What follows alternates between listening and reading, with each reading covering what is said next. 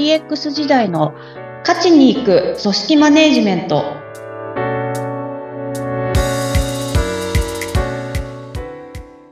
お疲れ様です。株式会社ダズリ代表取締役筒井千明です。よインタビュアーの土井さとみです。どうぞよろしくお願いいたします。ろしくお願いいたします。えーもうあの SNS が私たちの生活の中に馴染んで久しいですが、初めの初めの頃ミクシーって使ってらっしゃいました？おお、使ってました。懐かしいですね。懐かしいって言っちゃいけないのかな。言っちゃいけないのかな。でもはい懐かしいですよね。初めの初め SNS というものは何だ？みたいな頃に、うんあのあ日記みたいなものが書けるんだねっていうことで書いてでそれに誰かがコメントしてくれる楽しさっていうのを経験しましたよね。でその後にね。ねで、それからツイッターとかインスタとかフェイスブックとかいろんなものが出てきて、それぞれあの違う楽しさがあるなって思ってるんですが、あの、TikTok を、えー舞台にして世界でバズったのが最近、えーよく聞かれる今瀬さんという方ですね。で、あの、彼は音楽始めて1年後にはメジャーデビューデビューしてしまったんですが、えーっと、海を越えて韓国の音楽チャートにランクインしたのは、この音楽始めた頃、このギターを買ってからたったの2年後っていうことで、このスピード感、まあ、今瀬さんの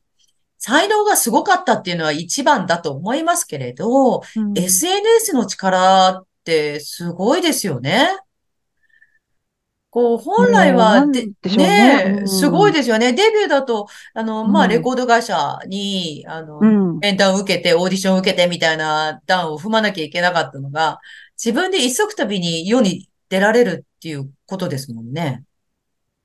そうですよね。もう本当にまさにこれまでの常識が通用しないっていう、うん。あのー不確実だのなんだのっていう、この番組でもよく言ってますけど。はい。でもまさに象徴するような出来事ですよね。そうですよね。うん今までの、なんていうか、仕組みっていうか、あの、システムを飛び越えちゃう感じじゃないですか。自分の部屋とせん世界がつながるっていうことで、いや、よくよく考えてみたらなんか、いや、すごいなーって、あのーおばさん的考えを、あの、大いに抱きました。まあでも、そうなんですよね。本当に世界につながってますからね。ねそういう意味では。はい。ねえ、そうですよね。いや、うんお面白いなって、その、不確実である面白さっていうところがね、ありますね。うん確かに何が起こるかわからないな、まあな。何ができるのかもわからないけど、やってみたらこんなことも起こるっていう、本当にそういう時代なんでしょうね。そうなんですね。うんいや、筒井さんはわ、そのワクワクを仕事にしてらっしゃるわけですね。えーワクワク、そうですね。ワクワクだといいですね。はいそうなんですよ。そのワクワクを、あの、まあ、仕事にして、そのワクワクでちゃんと終えられるようにするために、それが、まあ、プロジェクトのお話を伺ってるわけですが、えー前回はですね、プロジェクトの現場でどんなことが起こっているかということで、えー成功率50%というそのプロジェクトを、まあ、遂行していく上で、まあ、いろんなこと日々起こると。もう、大変だよっていう話を、筒井さんしてくださいました。で、本当にね、プロジェクトを無事に最後まで遂行する。これで大変なんだなっていうことがよくわかりました。大変なんですね。あそうですね。大変だと思ってます。大変というか、あ、あのちょっとやっぱり、どのプロジェクトもそうだと思いますけど、パカって蓋を開けてみると、あ、こんなことも起こってるのね、あんなことも起こってるのねっていうのは、すごい垣間見れるんじゃないかなっていう気はしますね。うーん。この、まあ、最後までやりきる、まあ、成功させるべく、えー完遂するっていう、それを、まあ、プロジェクトマネジメントっていうんでしょうかね。えっと、そうですね。やっぱりそういった、あの、不確実なものだったりとか、あの、いろんな予測し得ないことも起こりますっていう話でいくと、まあ、そこを最終的に、あの、プロジェクト成功に向けていくためにプロジェクトマネジメント必要ですよっていう話で、で、まあ、そのプロジェクトマネジメントする人間のことを、まあ、プロジェクトマネージャーっていうふうに呼んだりはしますっていうところですね。うーん。プロジェクトマネージャー、それからプロジェクトリーダーっていう、うんあの、呼び名も聞きますが、同じことですか？あの、明確な定義っていうのはおそらくされてないんじゃないかなっていうところですね。あの、会社ごとだったりとか、あの、業界ごとに多分、あの、リーダーって一般的にはこういうことやる人、マネージャーってこういうことやる人っていう形で、あの、き言われてたりはし、するんだとは思いますけど、あの、そうですね。本当に共通認識っていうものはあまりないんじゃないかなっていうふうには思っていて、で、個人的には、なので、あの、プロジェクトマネージャーっていう人の、まあ、唯一にして最大の役割っていうところが、あの、プロジェクトを着実に推進して成功へ導く人だと思ってます。うんいや、これ、まあ、全体の責任を負うっていうイメージですか？まあ、そうですね。あの、本当成功へ導くっていうところかなと思っていて、なんか、まあ、そのために、こう、管理が必要だったりとか、あの、ななんていうんですか、いわゆるプロジェクトマネジメント手法みたいなものに歌われているところが必要にはなってくるんですけど、うん、じゃあそれをこう、すれてやったからといって、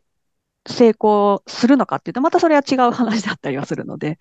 あくまでもやっぱ成功へ導くっていうところが主眼になってくるのかなっていうところですね。あの、簡単にプロジェクトマネージャーのお仕事を具体的にお話しいただくとどんなことがあるでしょう、はい、えーと、そうですね。これ、うん、ちょっと野球の監督に例えてみたいな話の方が、ぜひぜひ。あれかもしれないんでっていうと野球の監督さんでもいらっしゃいますからね、はい、筒井さんね。そうなんですよね。で、監督とやっぱプロジェクトマネージャーって近しいところあるなっていうのは、あの、思ってはいるところで。で改めて、あの、監督の仕事っていうか役割ってなんだろうってちょっと調べてたんですよ。ほうほうほう。あの、一応、っていうところで言うと、あの、まあ、野球競技においてチームを統括し、チームを勝利に導くことみたいな、あの、文章があったりとかですね。まこれ、これさっきおっしゃってたのと似てますね。はい、プロジェクトマネージャーは、あの、そのプロジェクトを推進して成功に導くことですもんね。そうなんですよ。うん、なので、すごく近いかなっていう、まあ本当はあの野球もそうですし、プロジェクトもまあチームでやるっていうところがあるので、あの、そこに関しては同じなのかなっていうところですね。まああとその監督の仕事みたいな話で言うと、うん、はい。あの、まあ選手育てて戦略考えながらっていうところも役割だよみたいな風に書いてあったりとかですね。なんていう戦略考える。うん。そうですね。その選手それぞれのこう個性とかっていうところを、あの、まあ、適性みたいなのを 見極めて、で、その個性っていうのを引き出しながら、あの、成長っていうところのサポートもしつつ、なおかつ、その、チームを勝利に導くために、あの、適材適所に配置してっていう。で、まあ、あとは、こう、采配とかしながら戦略立てて、で、最終的に勝つためにどうするかって考えるみたいな、そんなところが監督のお仕事ですよ、みたいな感じなんですけども、まさにそれですね。プロジェクトにおいてもそれをやってますっていうとこですね。あ、そうか。よく考えてみたら野球で相手側の攻撃が、あの、どんな風になるかわかんないですもんね。で、それで、それに対してどういう防御をするかっていうのも、もう臨機応変にもう、類似のものは二度とないっていうことで、プロジェクトも似てるところありますね。はい。まあ、ある程度こう、セオリーだったりパターンみたいなものはあるんだと思うんですけど、まあ、それでも、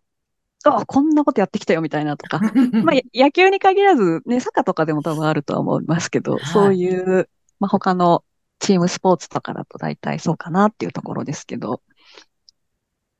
まあ、そこにこう、そういったものを臨機応変に対応しながら、まあ、あとチームでどういうふうに立ち向かっていくかみたいな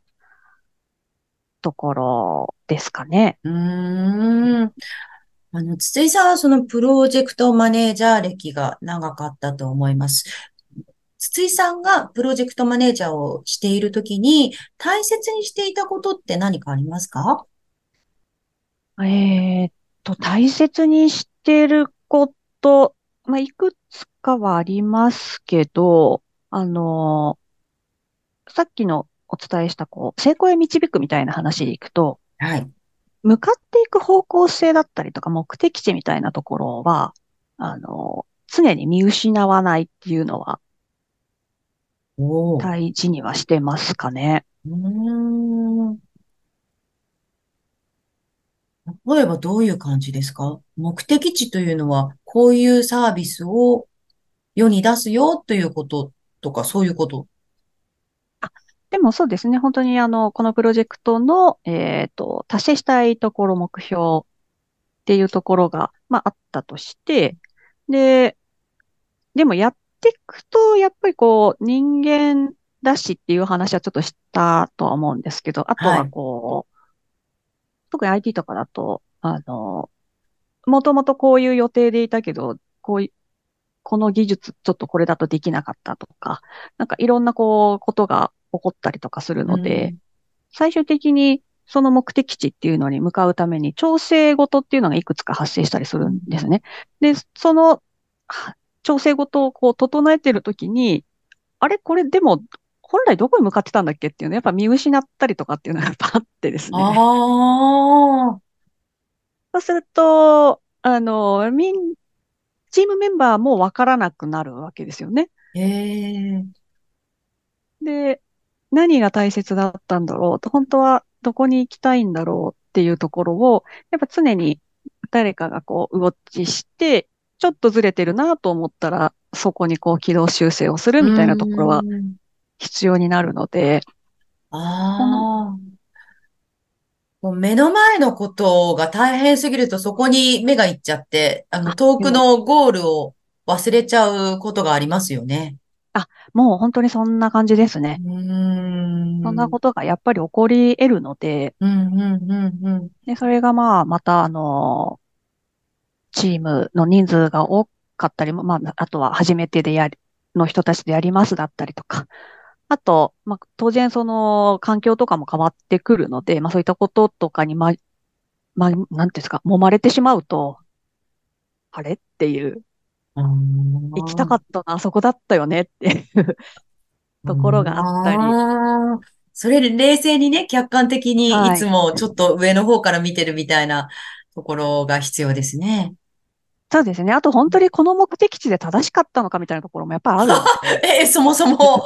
はい。あ、そうですか。あります、あります。やっぱりちょっと、さ当然そこが目的だったけど、うん、現状考えるとそこには行けないよね、だったりとか、あちょっとやっぱりずれてたね、みたいなところもあったりはするので、ああ、そう、あ歩んだからこそ分かってくるっていう、進めたからこそ分かってくることですね。はい、うんそうですねう。ーん、うーん。ええそれはもうとっても大事な視点ですね。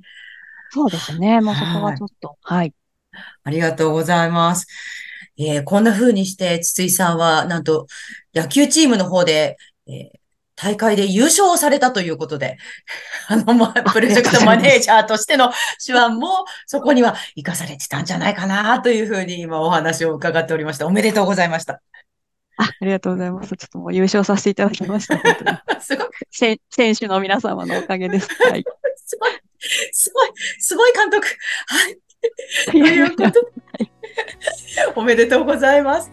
さあ、そろそろお時間になりました。今日はプロジェクトマネージャーってどんな人をテーマにお話を伺いました。筒井さんに DX のご相談のある方は、ポッドキャストの説明欄のリンクからお問い合わせください。お話は